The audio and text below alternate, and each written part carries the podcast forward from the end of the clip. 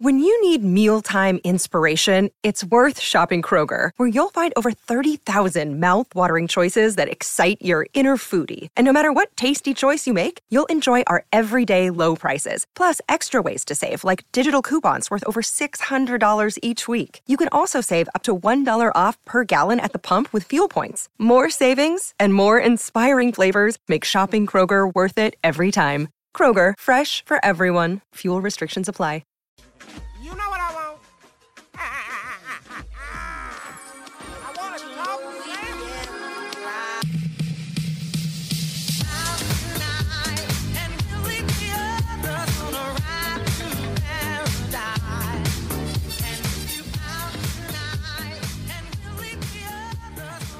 Hey, hope you're doing well. This is Samson Folk. You're listening to the Raptors Extra Weekly podcast, wherein I have a little bit more freedom to talk about things that interest me. And today, I think the second artist I've ever had on the podcast. The first, uh, the fantastic Dana Smart, Great Day 92. But today, somebody who last year started doing game day posters for the Raptors, turned out 43 consecutive posters, and then said, for the 2021 2022 season, I'm going to try and do 82. Is currently doing some for Sportsnet, has been churning them out like crazy. Every day I get to wake up and well, maybe not in the morning, but at some point in the day, look at these cool posters, look at the way that the game is distilled into one thing, one picture, and marvel at somebody who could do such a thing. And the guy is here today to talk with me about art in basketball, iconography, and some of the, I guess, interpretations that he has for his illustrations. Tristan, you can find him on Twitter at halfgood underscore. His work is fantastic and uh, by all means a great man. How you doing? I'm doing great. What, uh, that was a, an amazing introduction. Thank you so much for the kind words. I, I've become known for my introductions. That's kind of you know a thing of mine. You know. I mean, I think that was probably the greatest int- introduction I've ever had in my entire life for anything. So, I, I that crown is now yours. Well, I thought since you are fundamentally, I think you are the king of introductions in the way that you introduce a game via the game day poster. I thought you deserved a really good one as well. And that's my first question, honestly, is how the hell do you even begin to think about distilling a matchup into a picture? And I ask this because you make the game like you present it like here comes the game. And in my work, I talk about the game for like 15 minutes. I write like a thousand word article afterwards about small parts of the game. And you have the job of taking a game that's upcoming and making it into a picture. As somebody who sometimes doesn't even feel like I get to capture what I want to when I have, you know, the freedom of all these words, of the expression of my own voice, I am mystified by your ability to, you know, melt it down into a singular picture. How do you do such a thing? It's basically like I take the comparison of a movie poster. A movie poster is something that would convey as much information as possible just within a single frame. And I basically take that mindset and put it towards basketball, which uh, it becomes very taxing sometimes, but it's I have a lot of resources to draw from through pop culture or from music, the game itself. Uh, so it's basically just looking at each individual game as kind of a new opportunity, much like basketball players, I'm sure, must feel as well. It's each one game at a time. Um, and I try to either highlight something that's happening with the team or something that's happening in the NBA, or it could just be like a cool idea I thought of weeks ago, and I'm finally getting to uh, to draw it out. Mm. So have you have you been able to do every single game so far this year? Forgive me, I haven't seen every single one, but uh, have you been on on pace? Oh yeah, yeah. I am. Uh, I think tonight is number sixty nine of eighty two. So uh, it's uh, that what I did last season, and just trying basically half a season's worth of games and illustrating them in just black and white. I said, enough about that. I'm going to do full color. I want to push myself creatively, and uh, here we are, like kind of hitting the home stretch here but yeah, I've, uh, I haven't missed a game. I even illustrated one for the the canceled Chicago Bulls game in uh, the end of December. Just because Oh. I wasn't sure if they were going to play, and I needed to a poster. a completionist if there ever was one. So if the Raptors are involved in 82 games and you know however I guess it'd be 29 teams are involved, you have to rely on maybe repeating things with the Raptors or being more inventive with the Raptors side of things. Do you have a muse on the Raptors? Is it the Raptor itself? How do you portray them most often? It's it's the Raptor mascot, the imagery of the Raptor, and basically everything that preceded Toronto even having a basketball team, whether it was Jurassic Park or kind of the the dinosaur fever that I had as a kid growing up when Jurassic Park was being released. Uh, taking a lot of those images uh, from pop culture, even the Raptor mascot himself. Um, they they do a lot of things during the game or during broadcasts that are easy to draw from and take inspiration from because the Raptor mascot is one of the best in the league in terms of like fan interaction, even player interaction you see with uh, Devin Booker. It's it's a really interesting source to draw from, and obviously uh, the players themselves. I think uh, Scottie Barnes is just the ultimate vibe of this team. Not to mention Gary Trent and Fred and everyone else, but drawing from those players, from the coaches, basically anything that I can uh, get my hands on with the NBA. Uh, I'm constantly taking notes or drawing little sketches in whatever piece of paper that's around me, and bringing that to uh, to fruition. And you mentioned how, you know, the iconography of Jurassic Park that predates even the Raptors, that had an impact on you. And I'm curious what motif, what maybe era of movie posters lives largest in your mind to pull from? Uh, it's it's very much. I remember growing up and seeing uh, the VHS cover for Big Trouble in Little China, the John Carpenter Kurt Russell movie. uh, and that's something like the colors on that, the the art on that uh, VHS box.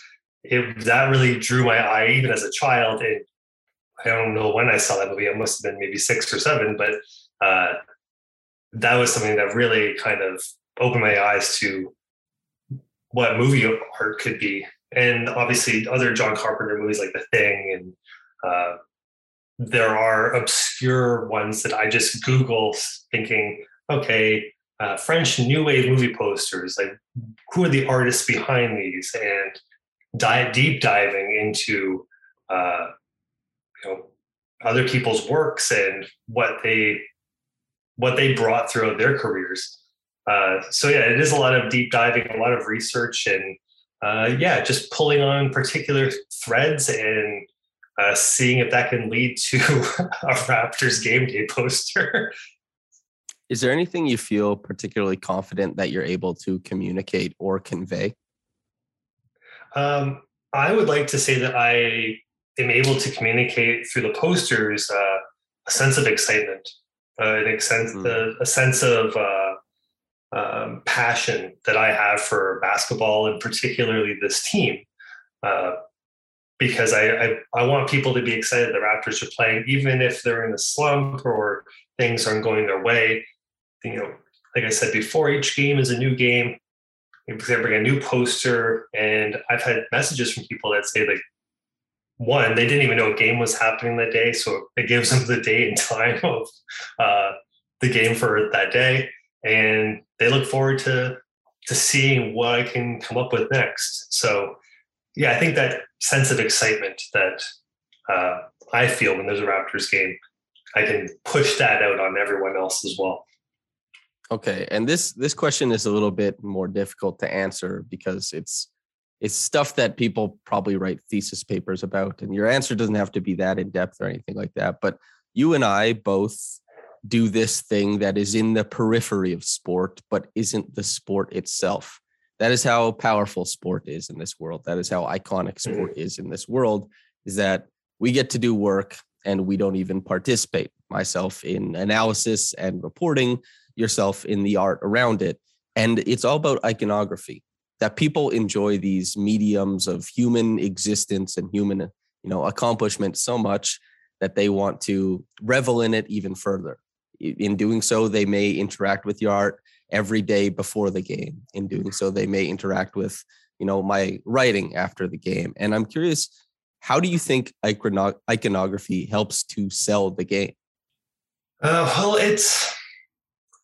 I think as the NBA has uh, cast a wider net and reached a, a larger audience over the last you know 20 30 years i think uh, people are kind of tapped in now especially with social media um, they want to know what's happening with the players like even when they're not on the court and what their lives look like and just getting more uh, content more media from this sport that they love. And maybe they love it because they love lebron james the person or maybe they love it because they grew up watching the sport and now that it's more in their eye they want to pay more attention to it. Something's caught their attention so they're going to you know look at um, fred vanvleet and find him on instagram.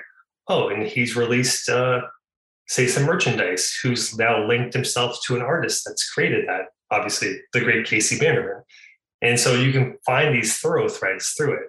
So I think as uh, as the sport grows and more people are kind of uh, brought in or hooked by watching the game, they want to uh, you know really be a part of it. They want to see more of it, see maybe a different interpretation of the game. And I think that's what uh, myself and a lot of the great Canadian artists can bring to the table with uh, basketball art, as niche as it is. it is niche, but I think it's it's fantastic. And I certainly I like art of a bunch of different styles, but basketball art is so, you know, intrinsically tied to what I do currently that it's just mm-hmm. great to see how how creative people can be in a more limited sense because that, that's the one thing that I'm I'm so impressed with your work or or Dana's work for example is that in what is described as like a niche field what is you know supposed to be limiting i think that both of you find you know limitless ways to be creative and to tell different stories of it and i think that's really cool the thing i want to talk about next though is just basketball in general when you became a raptors fan how did that happen what drove you to this point my mother was the one that got me into basketball to start uh, when I was growing up. My mom and dad would buy us all tickets to see the Raptors' first few seasons at the Skydome, and I think would buy tickets at Shoppers Drug Mart, and I think they were five or ten dollars a piece, and we'd sit up in the 500 levels with binoculars watching uh, a basketball game that felt, you know, miles away. Uh, and that even just those experiences really kind of cemented themselves with me and uh, got me to sign up to play Raptor Ball Rec League when I was a kid. Um, my mom played uh, pickup basketball uh, with a bunch of other uh, women just on Wednesday nights that I would come out with her and shoot around before the game. And if they were short on people, I would sub in like as a an 11 year old. And that was my first introduction to the, the game and the the team. And as it as I grew older, I kind of waned away from it. But this, I would say, almost uh, renaissance of Raptors media and artists and creatives, like podcasters, they're the ones that kind of scooped me back into it within the last uh, five or six years. And like I, I credit you, I credit uh, people like Will Lou and Alex, uh, who really uh, took deeper dives and are passionate about this sport. And I'm just trying to capture now that same passion that you all show with your coverage and analysis. I'm just doing it from the uh, the art perspective. I think that's so cool that you were that the Raptors made you play basketball. Well, not made you, but impacted you to the point where you said, I want to play basketball now because I didn't grow up in Toronto, and I've I've talked to so many people from Toronto about why they started basketball, and a lot of times the genesis is the Raptors. Whereas for me, there was a basketball hoop in my driveway, and I was playing basketball because I liked basketball, but the Raptors weren't a big part of my household. I didn't have an Mm-hmm. opportunity to go to games ever until, you know, I finally was able to travel to Toronto as an adult. And seeing that a franchise can have such a large impact, not just on fans, not just on media, not just on artists, but on up and coming players and stuff like that, it is Mhm. truly profound. Yeah, it's uh you you see the results in the game today from uh, the Canadian players in the league who grew up watching the Raptors, who grew up watching uh, Stoudamire and Vince and McGrady, and yeah, I think if if things had turned out differently, and maybe I could, uh, I had the muscle strength to hit a three in high school, uh, you know, you might see me out there. But uh, yeah, I think it's um, it is interesting how much impact the Raptors have had on not just the sport, but in Canadian culture, because it's it was very much a, a hockey country, and hockey is it, or lacrosse or curling, and basketball just wedged itself in there. And you know, year after year, you see new fans uh, rooting for the Raptors or cheering or buying jerseys or whatever the case may be. hmm I, I really love the idea that there's at least one person out there who started playing basketball because of Andrea Bargnani. That is a very wonderful thing. I'm sure that there's going to be a bunch of people that jump into your mention saying that yes, I'm one of those people. Yeah, a Bargnani stan. Uh, exactly. the last the last thing I want to ask you is about like poetry in motion, art that moves, and that is basketball actually.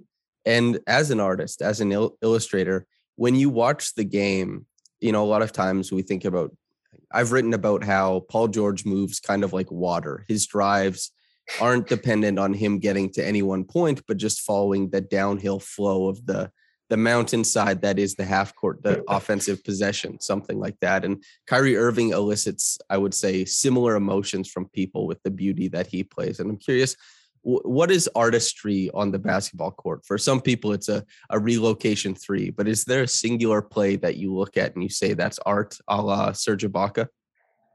I I love good defense. I love good team defense where people are sliding over and helping and communicating with each other, which is uh, only because when I play basketball and pick up for rec leagues now, I'm very defensive minded. I love to uh, bait a pass to my assignment so I can jump out in front of it and go for a fast break or make the uh, outlet pass. So I I have to say that that's where my soft spot is. I love watching, which is such a strange thing to really uh, uh, be passionate about. But defense for me is it's all about communication, working together, and I think that's that's an art in itself. A passing lane ball hawk. So is your rec league comp OG Anunoby? Is this what I'm hearing? It's uh, our our rec league uh, prior to uh, the pandemic was called uh, NBA, but it was called No Ballers Allowed because we were all, you know, it's a, a very, it's a good skill level, but it's uh, not taken very seriously, and uh, that's where I get to practice my my on court art. Very good. Well, I, I think, you know, a good skill level with very little in the way of stakes is really great because, you know, the competition of basketball is fun. But I found, you know, after a lifetime of playing basketball with men, typically is that there's a lot of boneheads. Like guys will fight over basketball Mhm. at the drop of a hat. And if you can find a good group of guys or a good league that is just not willing to entertain throwing hands, you're in a very good spot because they are everywhere.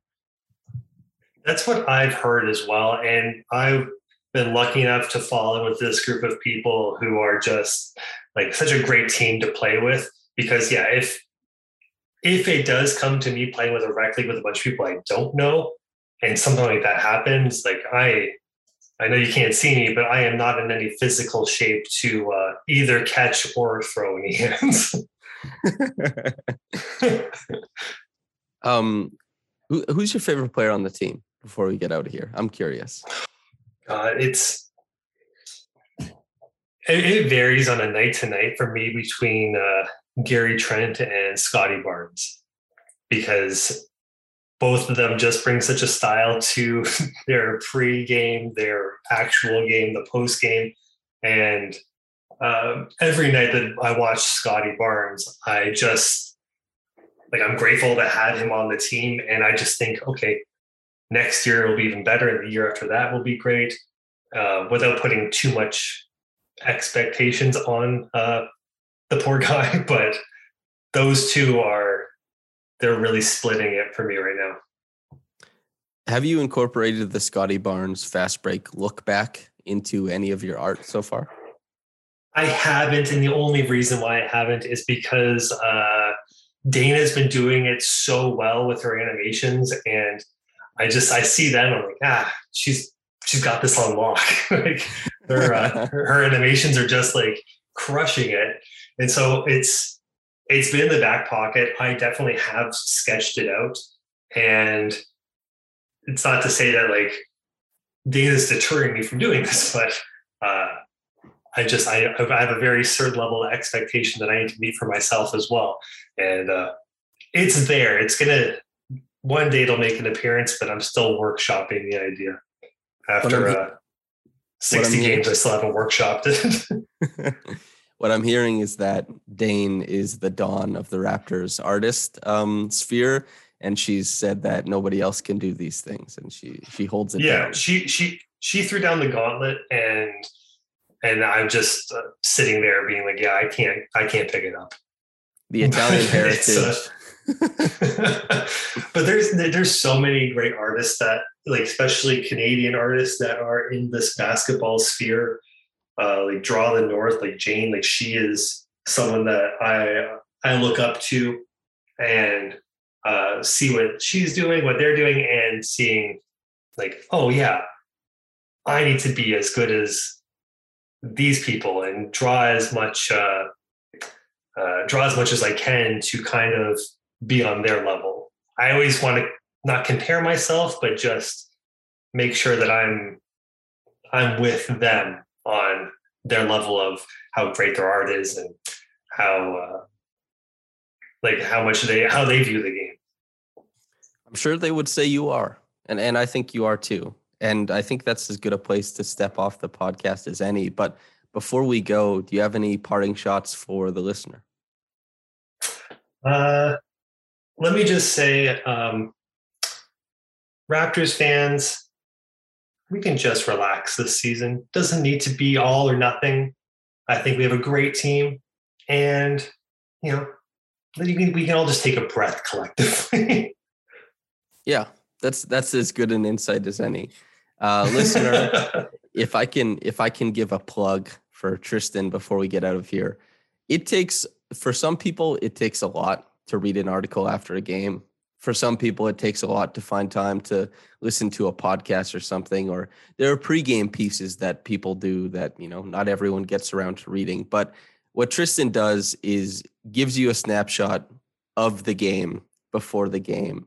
And if you could just go to his twitter account half good underscore they will be there. And it doesn't require what it would take to write an article. It's just you see it it adds to your day, it adds to your fandom, and it adds to the overall iconography of the team.